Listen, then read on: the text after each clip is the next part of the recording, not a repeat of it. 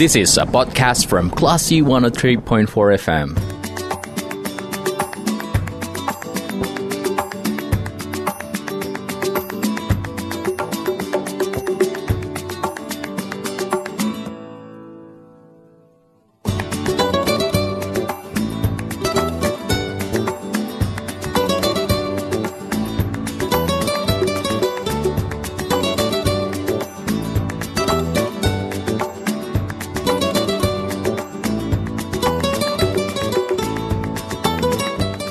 Empat Kelas FM di Actual Radio. Kelas People Di bulan Oktober ada beberapa peristiwa bersejarah yang selalu kita peringati ya. Salah satu di antaranya adalah Sumpah Pemuda. Hampir 92 tahun momen sejarah tersebut diperingati oleh bangsa Indonesia. Di tahun 2020 seperti apa makna dari Sumpah Pemuda? Hal ini akan kita bahas bersama PLT Wali Kota Padang, Bapak Henry Septa yang sudah bergabung di Radio Kelas FM uh, via telepon tentunya ya.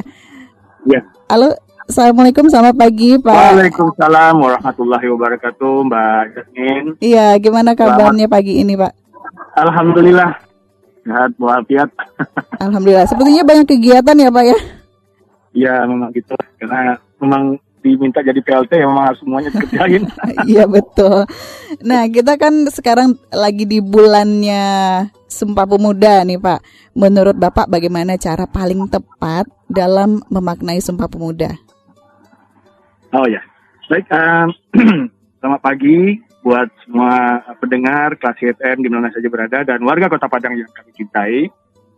Dalam beberapa hari depan kita insya Allah akan memperingati Hari Sumpah Pemuda hmm. yang merupakan sebuah sejarah yang nggak akan pernah uh, hilang ya dari ingatan, hmm. apalagi kita uh, percaya pemuda lah yang membuat bangsa ini bisa berubah seperti ini. Nah tentu ya dengan kondisi ya tadi Mbak bilang ya dengan di tahun hmm. 2020 kita sudah tahu kondisi kita ya seperti ini.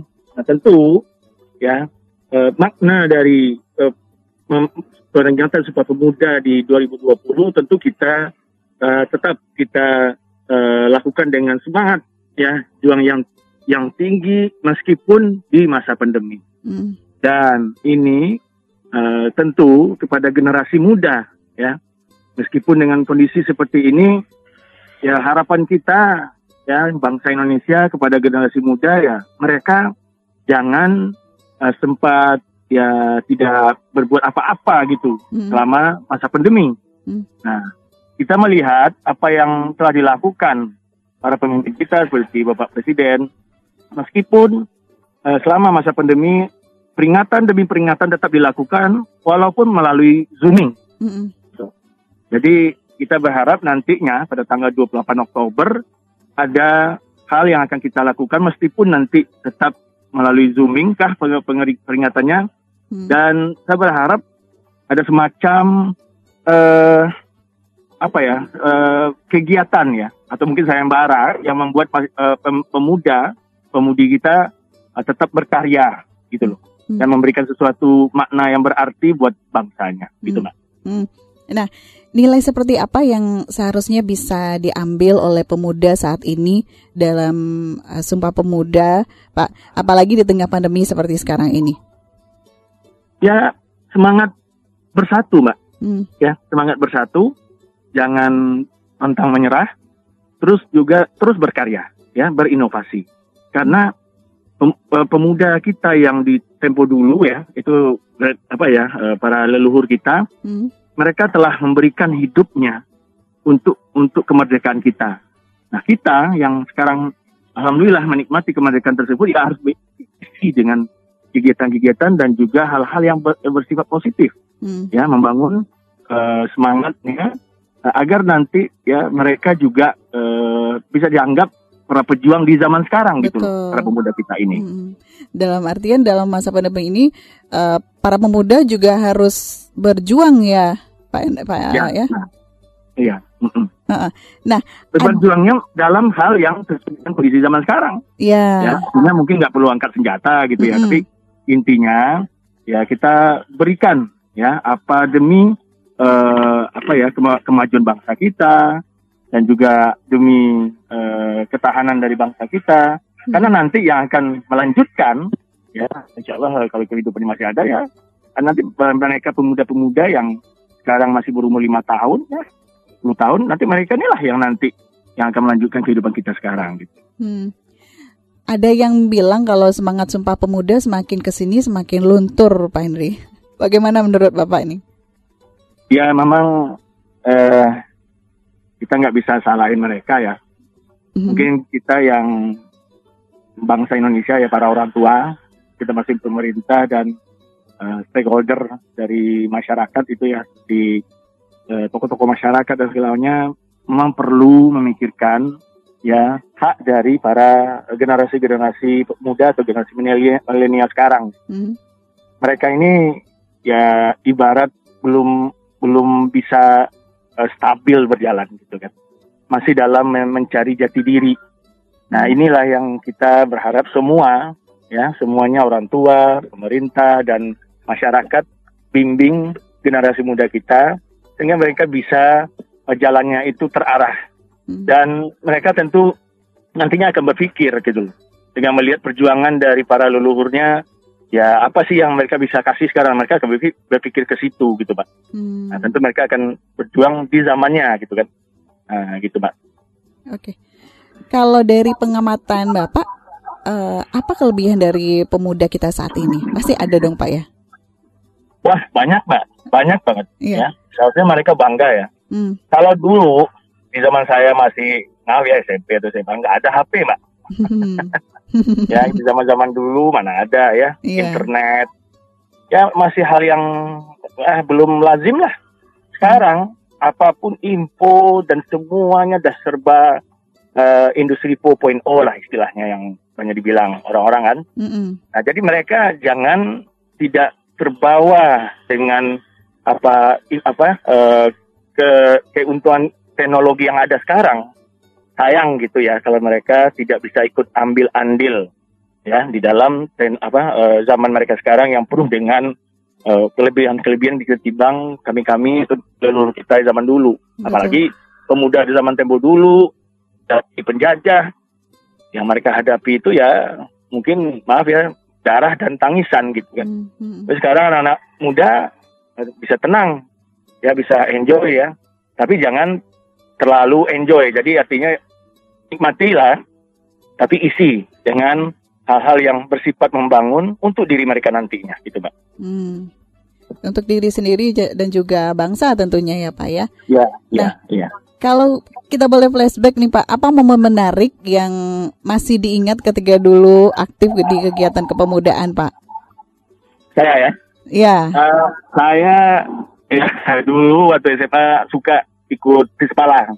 Hmm. Ya waktu itu siswa pencinta alam ya. Hmm. Jadi saya hobi ya kita jalan kelilingin bukit dan ya kayaknya rindu deh dengan apa ya situasi atau kondisi seperti itu dulu. Hmm. Nah tentu ya masa para pemuda sekarang ya nah, kita berharap juga juga ada hal yang seperti itu yang mereka lakukan sekarang. Sayang kan mereka juga harus lihat keindahan alam bangsanya gitu ya. Hmm. Ya itu itu apa ya eh, kegiatan-kegiatan dan juga saya juga apa uh, ada ikut kegiatan ya waktu itu sebatas osis ya. Hmm. Dan tapi ya waktu itu kan belum zaman reformasi mbak. Hmm. Itu kan tahun-tahun 92 ya. Artinya belum uh, eh 95 maaf 95 jadi ya masih masih zaman orde baru. Hmm. jadi belum belum seperti sekarang kan zamannya uh, itu dimulai di 8 ya. Hmm.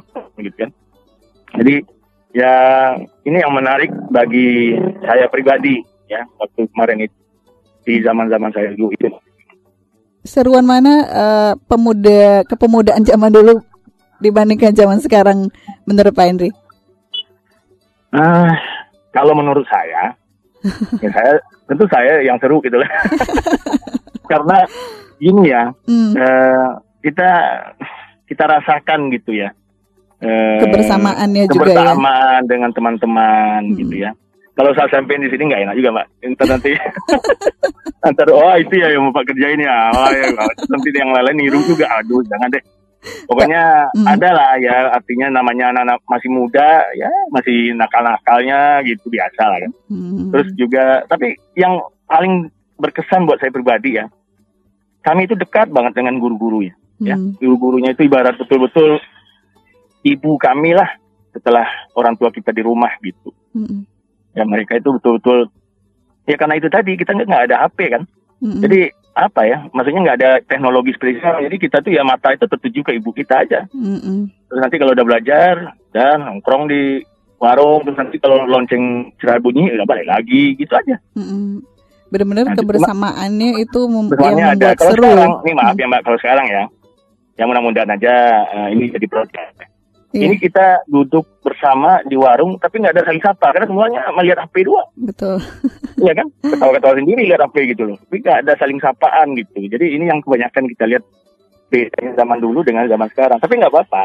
Hmm. Ya, karena memang itu kondisinya ya. Cuman kita berharap eh, komunikasi ya tolong dijaga juga ya. Ya kalau bisa dibagi aja waktunya. Misalnya hanya kita komunikasi dua arah ya lakukan. Kalau lagi eh, mau apa eh, lihat internet dan lain-lain silakan gitu. Diatur aja gitu. Hmm. Jadi nggak nggak harian itu aja bangun tidur eh, pergi sekolah itu aja yang dilihat gitu kan. Kan nggak bagus juga gitu loh. Betul, iya. Nah, em, mungkin Pak Henry juga eh, suka mengamati pemuda-pemuda misalnya, bagaimana eh, perbedaan em, eh, pemuda yang di Kota Padang dengan pemuda yang eh, di kota lain, misalnya Pak Henry. Hmm, ya karena saya nggak lihat-lihat juga kota lain. Tapi kalau menurut saya ya, Iya. ya hampir sama lah. Dia cuman perlu aja pengawasan dari para seniornya, orang tuanya gitu ya. Tapi kalau saya bandingkan pemuda Kota Padang baik-baik lah. mm, Mereka anak-anak yang alhamdulillah santun sama orang tua, santun sama eh, guru-guru gitu ya. Hmm. Yang yang kan duduk di bangku SMA ya rata-rata.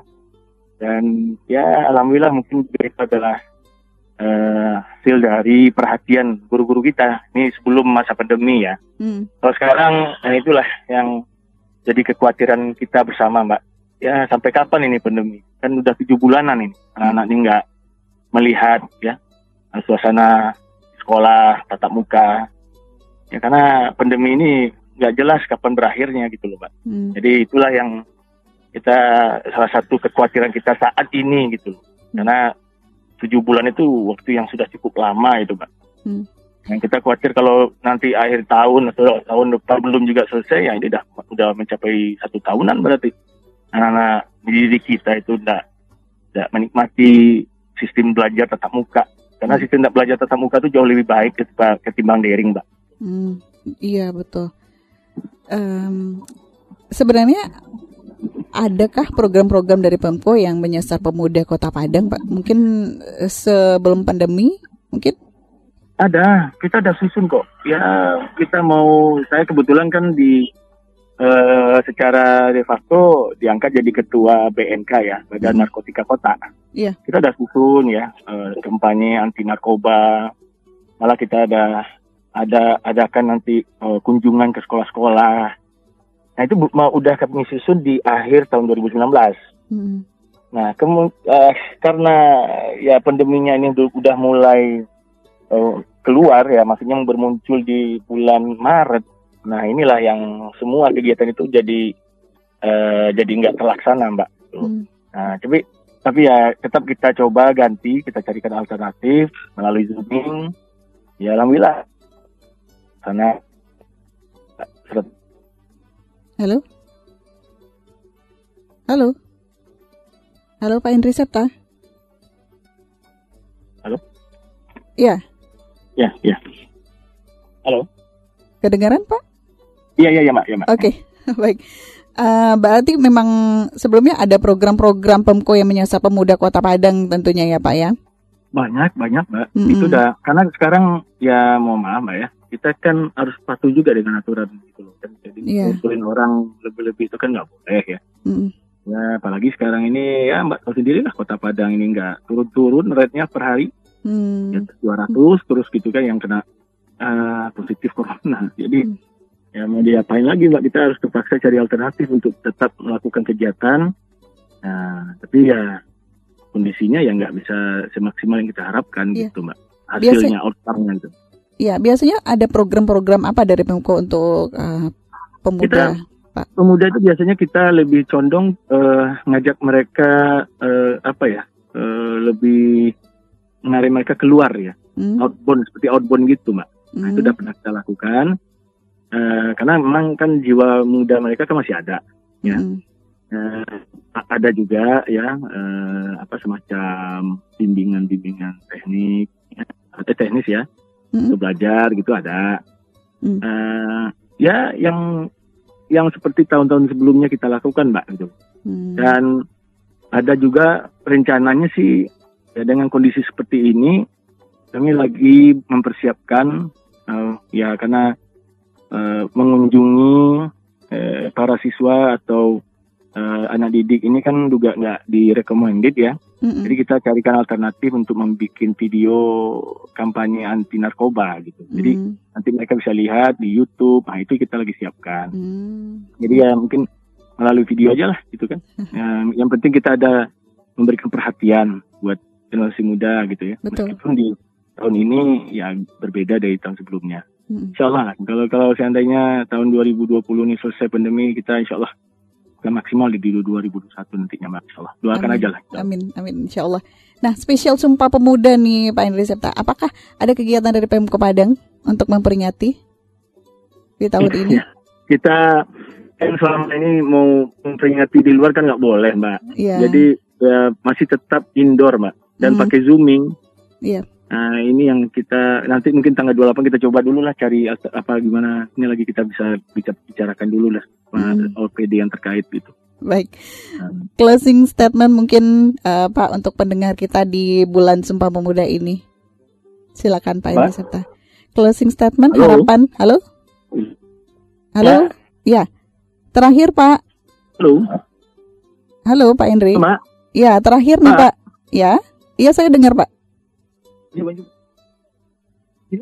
Halo? Halo? Halo? Baik. Halo. Iya, Pak Indri Septa. Ah, iya, iya, maaf, maaf, Iya. maaf. Tadi hilang aja. ya gimana mbak? Mungkin terakhir nih Pak, harapan Ya, ya. ke pendengar di di bulan Sumpah Pemuda ini. Iya, iya. Kapan? Oh ya. Ya. Eh, ini mbak, Eh, kita semua telah yang untuk agar mereka nanti muncul jadi manusia yang berkarakter yang punya integritas ya Hmm. punya kebanggaan buat orang tuanya keluarganya dan tentu bangsa dan negaranya gitu pak Hmm. Baik, terima kasih Pak Henry Septa, pelaksana tugas Wali Kota Padang untuk saat ini ya. oke. Selamat melanjutkan melanjutkan aktivitas ya Pak ya. Ya ya makasih pak ya Ya, oke. Baik. Assalamualaikum Pak. Waalaikumsalam ya. Baik, Classy People, itu dia uh, obrolan kita bersama PLT Wali Kota Padang, Bapak Henry Septa, mengenai semangat bersama di bulan Sumpah Pemuda ya. Mudah-mudahan di momen Sumpah Pemuda di 2020 ini kita juga ikut berjuang ya Classy People di tengah pandemi saat ini. Well, kita akan ke sesi selanjutnya dengan informasi-informasi lainnya untuk Anda. So keeping to the 103.4 Classy FM di Actual Radio. This is a podcast from Classy 103.4 FM.